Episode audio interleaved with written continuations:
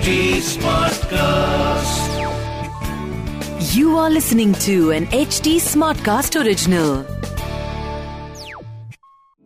कहते हैं संतान का दुख केवल माँ ही समझ सकती है आज भी लाखों लोग संतान के सुख से वंचित हैं। किसी के पास संतान नहीं है किसी के पास पुत्री है तो पुत्र नहीं है और किसी के पास पुत्र है तो पुत्री नहीं है माँ ने अपने भक्तों के इस दुख को दूर करने का साधन बनाया अपने चूड़ा मणि शक्ति पीठ को, जहाँ हर संतानहीन दंपत्ति को संतान प्राप्ति और मन चाही संतान प्राप्ति का वरदान प्राप्त होता है। नमस्ते, मैं हूँ निष्ठा सारस्वत और मैं आप सभी का एच टी स्मार्ट कास्ट की ओरिजिनल पेशकश इक्यावन शक्तिपीठ पॉडकास्ट में स्वागत करती हूँ। हिंदू धर्म के पुराणों के अनुसार जहाँ जहाँ माता सती के अंग, आभूषण तथा वस्त्र के हिस्से धरती माँ ने धारण किए, वहाँ वहाँ शक्ति पीठ बने। इस पॉडकास्ट के ज़रिए मैं आपको ले चलूँगी देवी के इक्यावन शक्ति पीठ की यात्रा पर, जिसमें जानेंगे कि शक्ति पीठ कैसे बने, उनका महत्व क्या है, उसकी कहानी और वहाँ कैसे पहुँचे।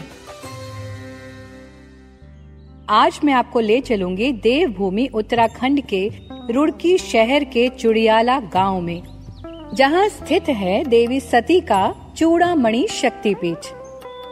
यहाँ देवी माँ का चूड़ामणि गिरा था। ऐसी मान्यता है कि यहाँ आने वाले भक्तों की संतान प्राप्ति की मनोकामना अवश्य पूर्ण होती है। इस शक्तिपीठ की महिमा बहुत ही विचित्र है।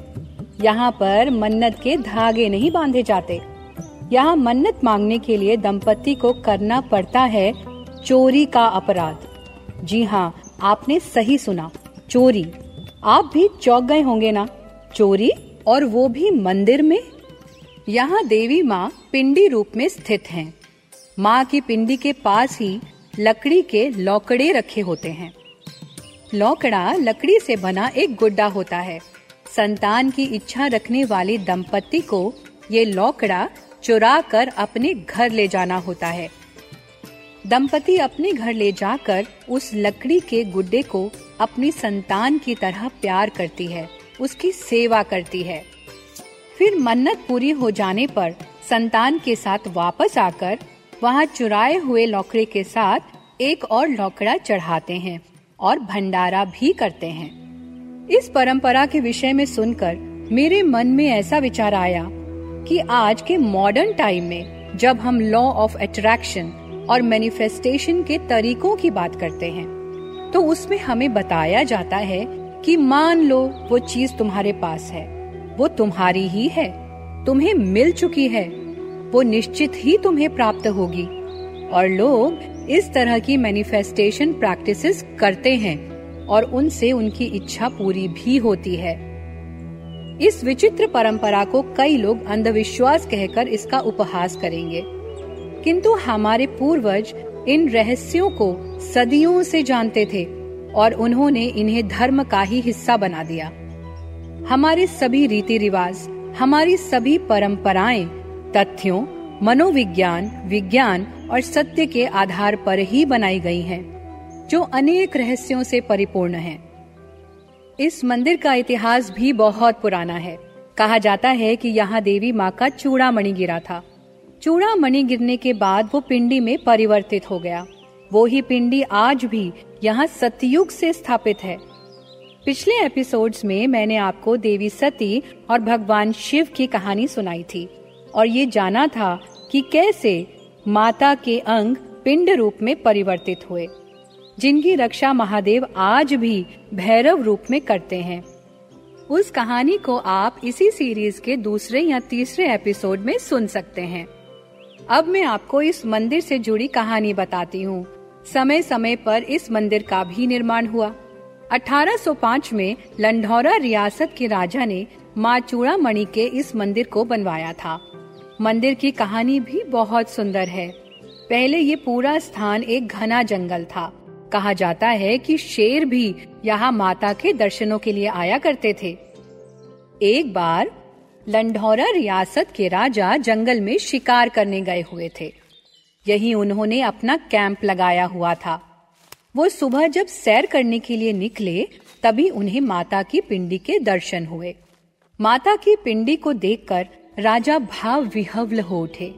उन्होंने उस पिंडी की विधिवत पूजा की और माँ से अपने लिए पुत्र मांगा, क्योंकि राजा का कोई भी पुत्र नहीं था। माँ ने उनकी पुत्र प्राप्ति की इच्छा पूरी की। राजा ने माँ के आशीर्वाद से यहाँ मंदिर का निर्माण किया और तभी से ये स्थान संतान प्राप्ति की मनोकामना पूर्ण करने के लिए प्रसिद्ध हो गया। समय के साथ साथ लौकड़ा चुराने की परंपरा यहाँ शुरू हो गई। उत्तराखंड के रुड़की से 20 किलोमीटर की दूरी पर भगवानपुर के चुड़ियाला गाँव में स्थित है माता का ये प्राचीन मंदिर। मंदिर के बाहर ही माता की चुनरी, नारियल व प्रसाद मिलता है। यहाँ चढ़ाने के लिए लकड़ी के लौकड़े भक्तों को अपने साथ ही बनवाकर लाने होते हैं। ये शक्तिपीठ बहुत बड़े क्षेत्र में फैला हुआ है। मंदिर का प्रवेश द्वार बहुत ही विशाल है। इस द्वार में प्रवेश करते ही एक बहुत बड़ा आँगन आता है, जिसमें एक ओर भंडार ग्रह है और दूसरी ओर रसोई। जहाँ हर समय भंडारा चलता रहता है। क्योंकि हर दंपत्ति जिसकी मनोकामना पूर्ण होती है, वो यहाँ आकर भंडारा अवश्य करते हैं। थोड़ा आगे चलकर माता का मुख्य मंदिर आता है, जो लाल रंग की दीवारों से बना हुआ है। ये स्थान उत्तराखंड के गाँव में होने के कारण बहुत खुला खुला और प्राकृतिक है। गर्भगृह में माता की पिंडी के दर्शन होते हैं। ये स्थान एक विचित्र शक्ति से परिपूर्ण है। इस गर्भगृह में पैर रखते ही मन भक्ति से भर उठता है रोम रोम रोमांचित हो उठता है। संतान की आस लगाए बहुत से चेहरे आपको यहाँ दिखते हैं और मनोकामना पूर्ण होने पर अपनी संतान के साथ आए हुए प्रफुल्लित चेहरे भी आपको दिखते हैं।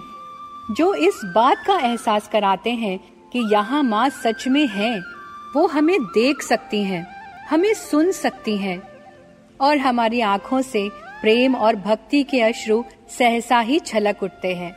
पिंडी की परिक्रमा करके बाहर शिव मंदिर और हनुमान मंदिर की पूजा की जाती है। एक विशाल बरगद के वृक्ष के नीचे बहुत सारे छोटे छोटे मंदिर हैं, जो इस स्थल को और भी सुंदर बनाते हैं। यहाँ आने का सबसे अच्छा समय नवरात्रि या सर्दियों का मौसम है। नवरात्रि में ये स्थान बहुत सुंदर सजता है और यहाँ मेला भी लगता है। अक्टूबर से अप्रैल तक का मौसम यहाँ आने के लिए अनुकूल है। शेष समय यहाँ गर्मी रहती है। यदि आपके आसपास भी कोई संतान सुख से वंचित है तो उन्हें इस चमत्कारी स्थल के विषय में अवश्य बताएँ और पुण्य के अधिकारी बने। आप भी यहाँ दर्शनों के लिए अवश्य आएँ, क्योंकि जो भक्त बिना किसी मनोकामना के माँ के दर्शन करते हैं, उन पर कभी कोई विपत्ति आती ही नहीं है। अब मैं आपको बताती हूँ कि आप चूड़ामणि मंदिर आसानी से कैसे पहुँच सकते हैं। यहाँ का सबसे नजदीकी हवाई अड्डा देहरादून का जॉली ग्रांट है। यहाँ से आप टैक्सी लेकर ढाई घंटे में चूड़ामणि शक्तिपीठ पहुँच सकते हैं। खुशी की बात यह है कि अब सहारनपुर में भी हवाई अड्डे का निर्माण कार्य शुरू हो चुका है यहाँ से आप मात्र एक घंटे में रुड़की पहुँच जाएँगे। इस मंदिर तक रेल मार्ग से पहुँचने के लिए रुड़की रेलवे स्टेशन तक जाना होता है। यहाँ से 19 किलोमीटर की दूरी पर मंदिर स्थित है। रुड़की से किसी बस या टैक्सी की मदद से यहाँ तक आसानी से पहुँचा जा सकता है। हालाँकि चुड़ियाला रेलवे स्टेशन पर भी ट्रेन आती हैं, लेकिन यहाँ केवल पैसेंजर गाड़ियाँ ही रुकती हैं। आपको सड़क मार्ग से जाने के लिए हरिद्वार होते हुए बस या टैक्सी से रुड़की होते हुए भगवानपुर तक आना होगा। यहाँ से मंदिर बहुत ही नज़दीक है। रात में रुड़की में ही किसी होटल में विश्राम करके अगले दिन टैक्सी या बस से चुड़ियाला के लिए निकलते हैं। चुड़ियाला गाँव में भी रुकने की व्यवस्था है, पर वो अच्छे स्तर की नहीं है। आज के लिए इतना ही। आगे की कहानी सुनने के लिए हमसे जुड़े रहिए। मैं हूँ निष्ठा सारस्वत और आप सुन रहे हैं इक्यावन शक्तिपीठ। अगर आप कोई जानकारी या फीडबैक शेयर करना चाहते हैं तो आप मुझे कांटेक्ट कर सकते हैं मेरे सभी सोशल मीडिया हैंडल्स पर, Nishtha Saraswat on Facebook Instagram और यूट्यूब पर। साथ ही, आप एच टी को भी फॉलो कर सकते हैं उनके सभी सोशल हैंडल्स पर Instagram Facebook Twitter link YouTube और ऐसे पॉडकास्ट सुनने के लिए लॉग इन करें एच टी पर। इस पॉडकास्ट सीरीज़ को केवल मनोरंजन और जानकारी के लिए बनाया गया है। इसमें साझा किए गए इक्यावन शक्ति पीठों की जानकारी का आधार आपसी कही सुनी और पौराणिक किताबें हैं। इससे हमारा उद्देश्य किसी भी मनुष्य, जाति या समाज की धार्मिक भावनाओं को ठेस पहुंचाना नहीं है। इसलिए इससे जुड़े किसी भी विवाद के हम उत्तरदायी नहीं है। इसकी narration research and writing Nishtha Saraswat ने की है। Direction and production Diksha Chaurasia. Editing and sound designing Amrinder Singh ने की है। This was an HD Smartcast original.